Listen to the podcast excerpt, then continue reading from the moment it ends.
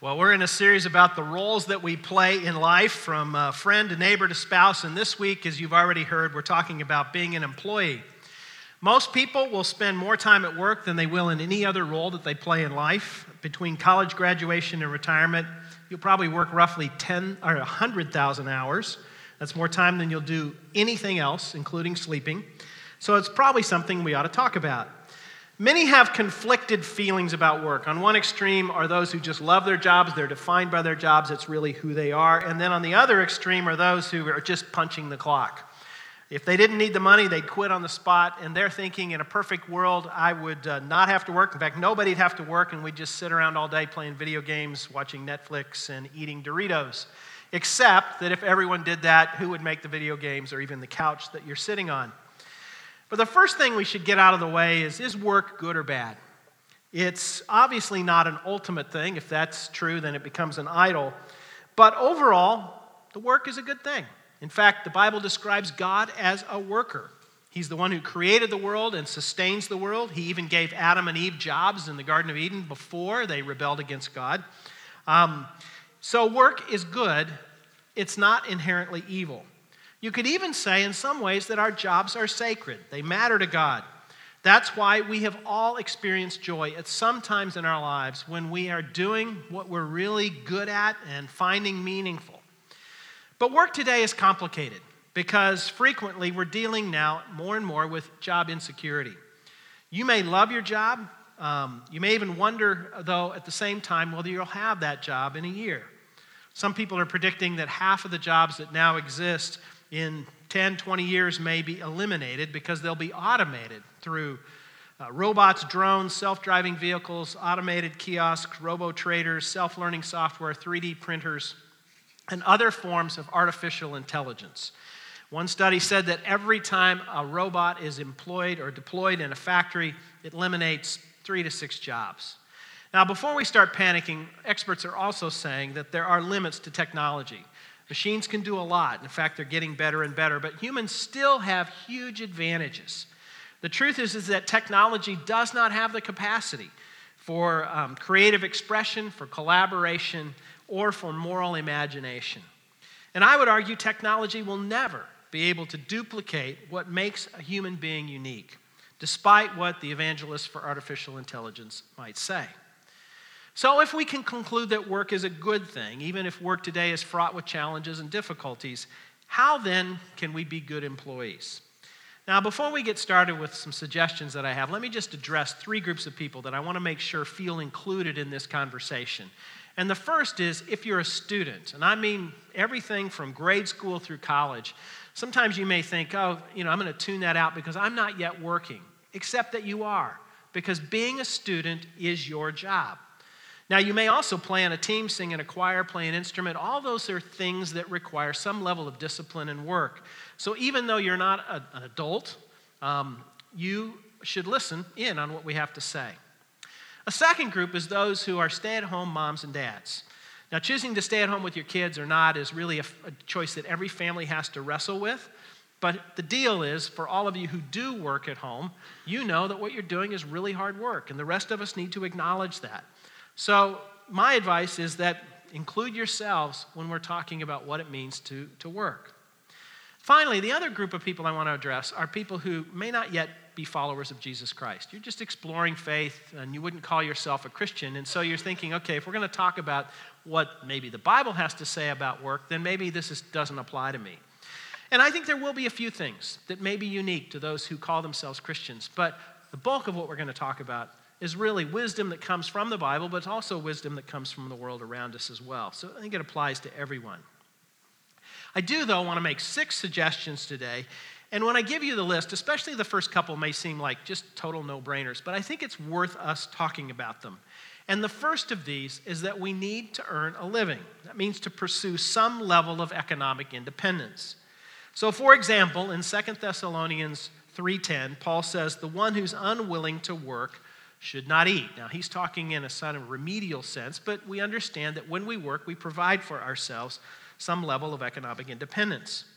In another place, in 1 Timothy 5 8, he says, Anyone who does not provide for their relatives, especially for their own household, has denied the faith and is worse than an unbeliever. That's kind of harsh, but you get the point. Now, let me just caution you and say that not everyone can work, either because of disability or unemployment or some other reason, but most can.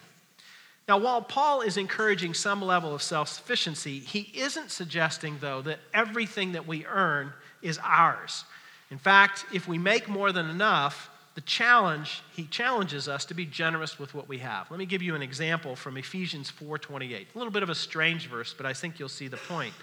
He says anyone who's been stealing must steal no longer, but must work doing something useful with their hands that they may have something to share with those in need. So apparently, there were some folks in, in Ephesus who were maybe cutting corners, maybe they are outright stealing. Whatever they were doing, he said, stop that. Work with your hands, or we can include work with your mind, whatever it is that you've been given to do. And then when you have more than enough, be generous with others.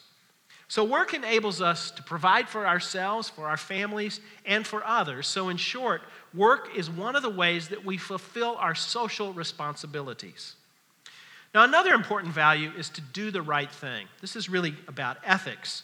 So in Proverbs 11:3 it says the integrity of the upright guides them, but the unfaithful are destroyed by their duplicity. And we've all heard about unscrupulous business leaders and doctors who cut corners and contractors who do shoddy work. There are not many, but there are some who do that. But a good employee who does the right thing even when it's inconvenient is someone who does the right thing. I uh, used to teach business ethics in an MBA program here in town and um, had a student one year. This is, I think, the late 2000s, and, and she had worked for a mortgage uh, company, company that issued mortgages, in the early 2000s. And she had an HR role, so she wasn't involved with the brokers who were selling the mortgages. But she watched increasingly as the years went by as the brokers began to steer clients toward riskier and riskier mortgage products. So she approached management with concern. She said, You know, this is not really good for our clients. Maybe profitable for us and profitable for the brokers, but it's not good for our clients. And she was told to be quiet. Basically, there was a priority there. It was lucrative for the firm, and so just be quiet. So she decided to violate the cardinal rule of career management, and she quit before she had another job. She just couldn't stomach the idea of working for a company that violated her ethical concerns. Now, all of that was before the mortgage backed security business blew up and just about took our economy down. So she understood and made a decision because of that. The next value I want to talk about is one that is, in some ways, just for Christians. That's to share your faith. Um, I know that talking about faith can be challenging in the marketplace today. In fact, if you're exploring faith, this is probably one of the things that makes you most nervous about people who call themselves Christians. Because what you don't want to do is be ambushed at work by somebody with a lot of God talk. Well, what it means for those of us who do follow, uh, follow Jesus Christ is that we need to be respectful when we're talking about our faith. We need to respect the boundaries and do it when it's appropriate. But it's also true that we don't have to remain silent if we're invited into a conversation or if someone asks a question. When I worked at General Mills, I had a little business unit that I ran, and, and one of the people who worked in that unit was a new MBA. She'd gotten an MBA from Wisconsin.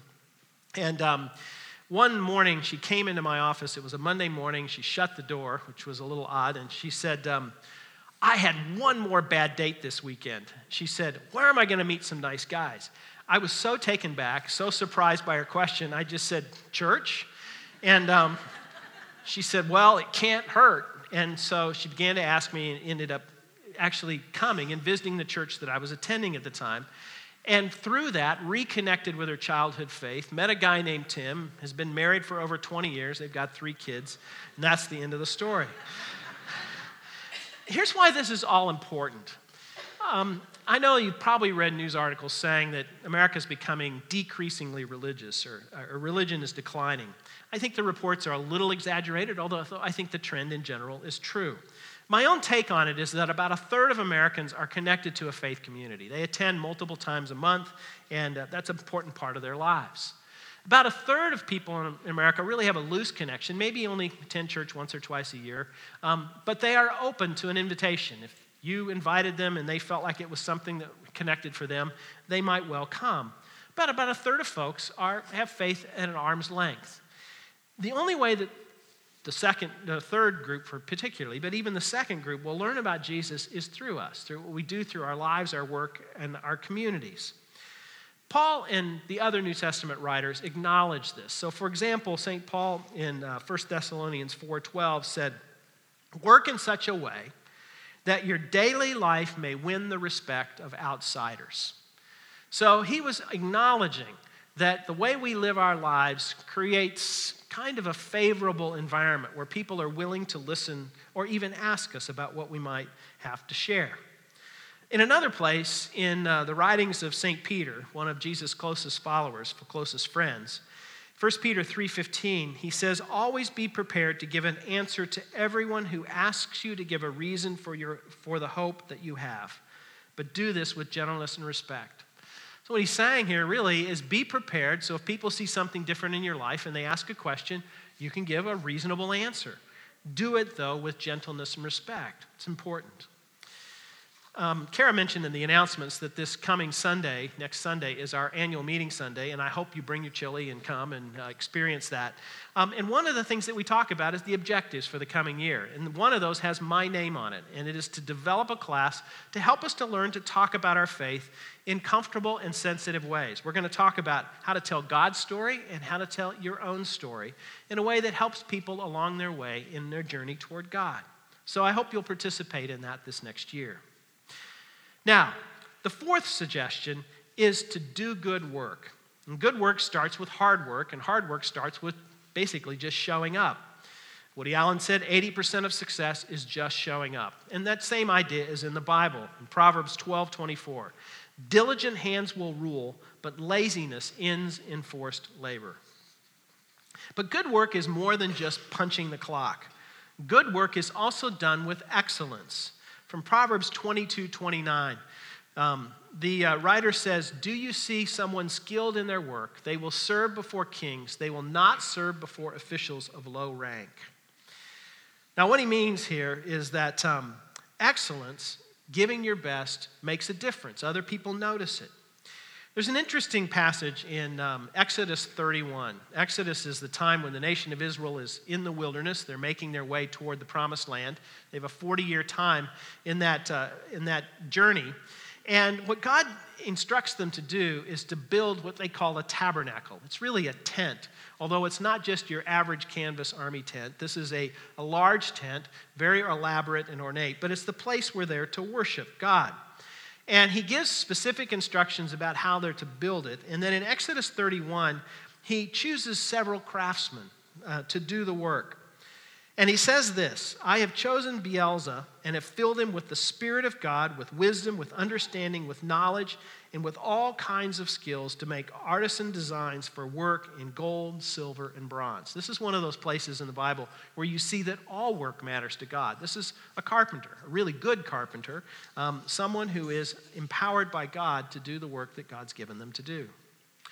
Dorothy Sayers wrote mystery novels, uh, crime novels, and she was also a poet and a playwright, and she was a Christian. And she once wrote this about uh, what she called an excellent or intelligent carpenter. She said the church's approach to an intelligent carpenter is usually confined to exhorting him not to drink, um, not to get drunk and disorderly in his leisure hours, and to come to church on Sunday. And then she said this What the church should be telling him is this that the very first demand that his religion makes upon him is that he should make good tables. Make good tables. A friend of mine used to pastor a church in uh, northern Minnesota, in rural northern Minnesota, and uh, he said one of his favorite people in the church was a man named Willis. He said Willis had done a lot of jobs over the years. He'd raised beef cattle, he'd driven a fuel truck, worked on a highway crew. But the last 15 or 20 years of his working career, he had installed and repaired furnaces. One day, Matt asked uh, Willis what he liked about his job. And Willis said, Well, when I close up the toolbox and I head up the stairs, I turn around and I take one more good look at that furnace and know that I did the best job I could do as a Christian. The idea of doing good work can also, I think, be expanded to doing good works. That means to be a good employee, we can make a difference. That is, we can make the world a better place. Proverbs 11:10 says, "When the righteous prosper, the city rejoices. When the wicked perish, there are shouts of joy." Now, the righteous he's talking about here are people who do what God wants, care about what God cares about, and use the things that God has given them responsibly and generously. These are people who are willing to set aside personal prosperity for the good of the community. And he's contrasting them here with the wicked, who put their own desires ahead of the needs of the community. And when this happens, a city rejoices. That means that they rejoice because those at the top have not used their prosperity as a means of self enrichment, but as a way to bless others. And when others, people at the top, act like this, the whole community cheers and everyone benefits. When I was working for General Mills one time, I had an early morning flight to Kansas City. I was going there to negotiate the extension of a contract with a supplier that we had. And um, flight was at 7 o'clock, and I had a nice seat, window seat, and it was a sunny day, beautiful day. And I, I pulled a little Bible out that I had in my briefcase and read just for a few minutes before I had to do some work to get ready for the meeting that I was going to. And that morning, I happened to read from a chapter, Matthew 25, a story that some of you may be familiar with. Uh, it's a story that uh, Jesus tells that's um, kind of metaphor for how to think about the end of time when uh, things all end. And he's talking about how he will separate people into those, into those who are sheep and those who are goats. It's, a, it's an example that he uses to explain the difference between those who go to heaven and those who don't. Um, the criteria, he said, is those who will be going to heaven are those who do something for the least of these. And he says, when you do that, you're doing it for me. And what was he talking about? Well, he was talking about things like feeding people, befriending them, clothing them, housing them, visiting in prison. And um, when I read what I read that day, I felt a little guilty because I wasn't um, volunteering at a food shelf or serving in a homeless shelter or doing some prison work. So I landed, felt a little guilty, but um, I had a meeting to go to. And I got in my rental car, drove to the meeting with this supplier. And what I found, I was really impressed with. We'd been buying product from this company for a while, but I'd never been there personally. And what I found was an innovative little company led by an entrepreneur who'd created a business that employed about 100 people, and they were doing great work. At the end of the day, I got back in my rental car, drove to the airport, got on the plane, and Matthew 25 was reverberating in my mind. And suddenly I had an epiphany. And that is that I know that as Christians, we ought to volunteer at CES. So, October 10th, sign up. Um, Simpson Shelter, the Feed My Starving Children. But I also realized that my job was a way of fulfilling this command.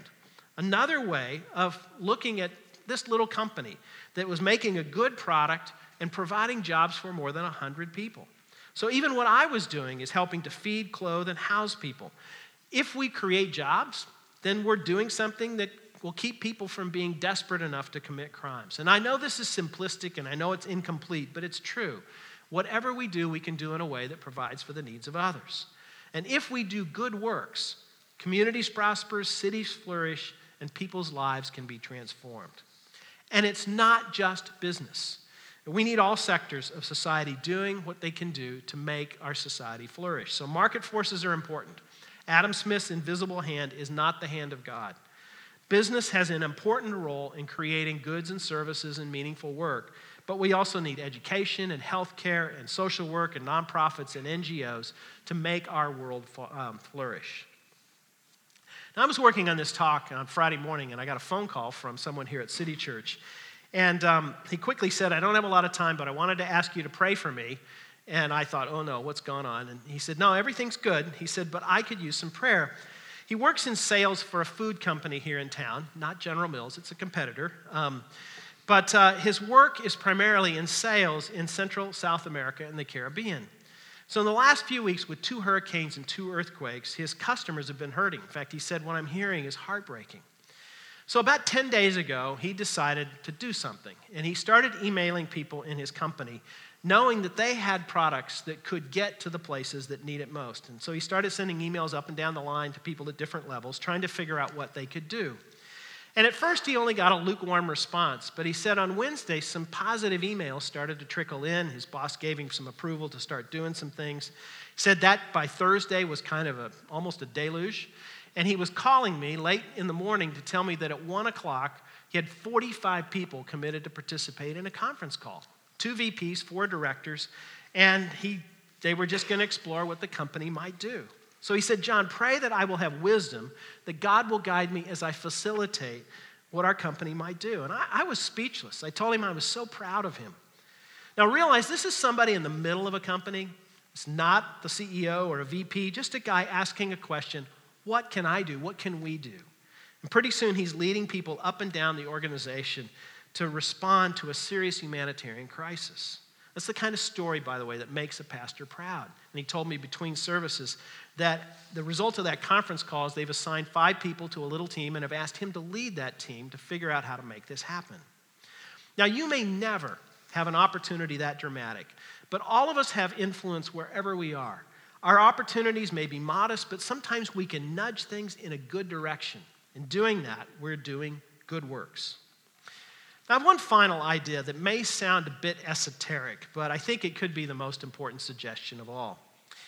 C.S. Lewis was an Oxford professor during World War II. Um, during World War I, he'd been a soldier in the British Army, and because of his prior military experience, some of his students sought him out during World War II. Uh, they wondered why it was they should study philosophy and literature and history and even science while the fate of Europe hung in the balance seemed to them to be an odd thing to be doing during such a great war.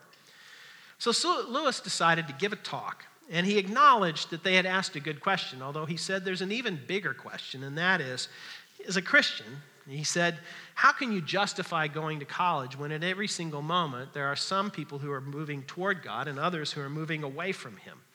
If human life is short, short and uncertain, should we study comparative trivialities as art or math or biology when we could be telling people about Jesus.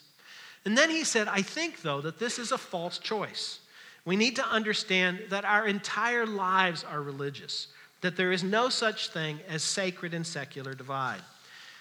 He uh, mentioned that he'd become a Christian, I think, at around age 33, and was surprised when he did to learn that everything that he did had a religious dimension to it. He found out that most of what he did was very similar to what his coworkers did. He didn't stop doing a whole lot of things that he'd done before, although what changed was how and why he did these things. He learned in the process that everything that we do can be done in a way that honors God. And that alone is a big change the motivation and manner behind what we do.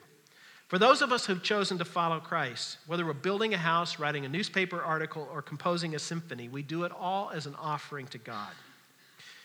St. Paul once gave some advice to some Christians in Colossians, or Colossae, on how to approach work. And he was specifically addressing slaves, which I think makes what he says much more profound. But really, it applies to everyone. So in Colossians chapter 2, he writes this Obey your earthly masters in everything, and do it not only when their eye is on you and to curry their favor, but with sincerity of heart and reverence for the Lord. Then he says this Whatever you do, work at it with all your heart as working for the Lord, not for human masters, since you know that you will receive an inheritance from the Lord as a reward. It is the Lord Christ you are serving. Whatever you do, work at it with all your heart as working to the Lord. It is the Lord Christ you're serving. So, no matter what we do, we can do it in a way that serves Christ. So, while our bosses matter, God matters more. So, whatever we do, do it all for the glory of God. Well, each week, we all work in one way or another, even students. We work at home, at schools, and hospitals, and police departments, and social service agencies, in the marketplace. So we need to work hard. We need to do what we do with integrity. And above all, we can make things around us better. And if we get opportunities, we should do it. But above all, let us serve the Lord Christ in what we do. Let's pray. Father, work's a gift from you. And while work on this earth is challenging and fraught with thorns and thistles and other difficulties and challenges, Father, overall, we thank you for the work that we have to do. We pray, though, for those who are unemployed or underemployed or in work settings that are challenging. We pray that you would lead them and guide them and provide for them. But, Father, may we do the work that we do by working hard, by doing good work, doing it with integrity, um, being sincere in uh, serving not only those around us, but also broader culture as a whole. And may we do everything that we do in a way that honors you. We pray this in Jesus' name. Amen.